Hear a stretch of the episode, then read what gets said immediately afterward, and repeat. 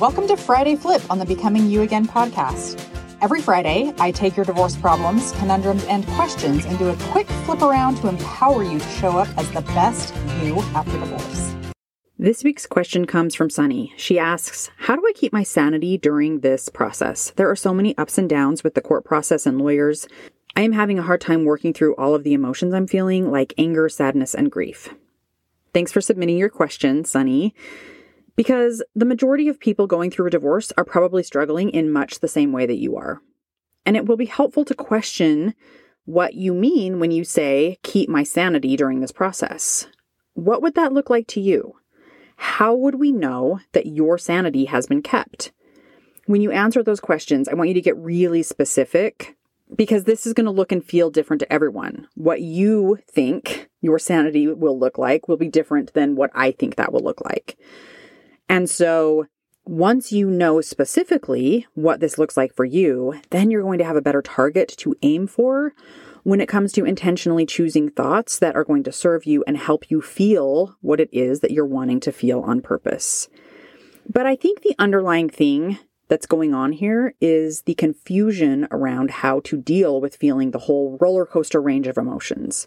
The tendency when it comes to feeling more negative emotions like anger or sadness or grief is to kind of push them down and pretend they're not present or to cover them up with lots of different buffering techniques like drinking, social media scrolling, Netflix watching, eating, something like that, right? We just want to check out and not feel for a minute, just give a rest to our brain and our body.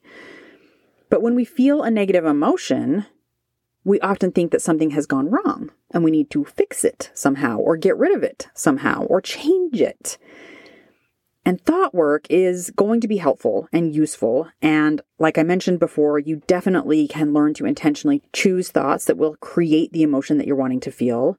There's a caveat to that because often trying to think our way out of feeling an emotion isn't going to work and it isn't the answer.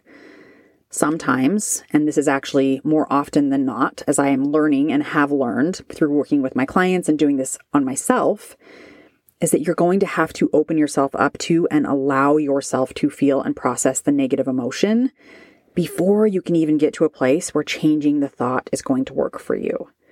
It's like you're on the one side of the tunnel and the emotion is that tunnel, and you're trying to change your thought to feel better and you're trying to do that by going around the tunnel, but you actually have to go through the tunnel and allow that emotion to be present to be able to get to the other side where you can change the thought and feel better overall. So you said you are having a hard time working through these emotions, and it may be that you haven't quite learned how to properly process through those emotions.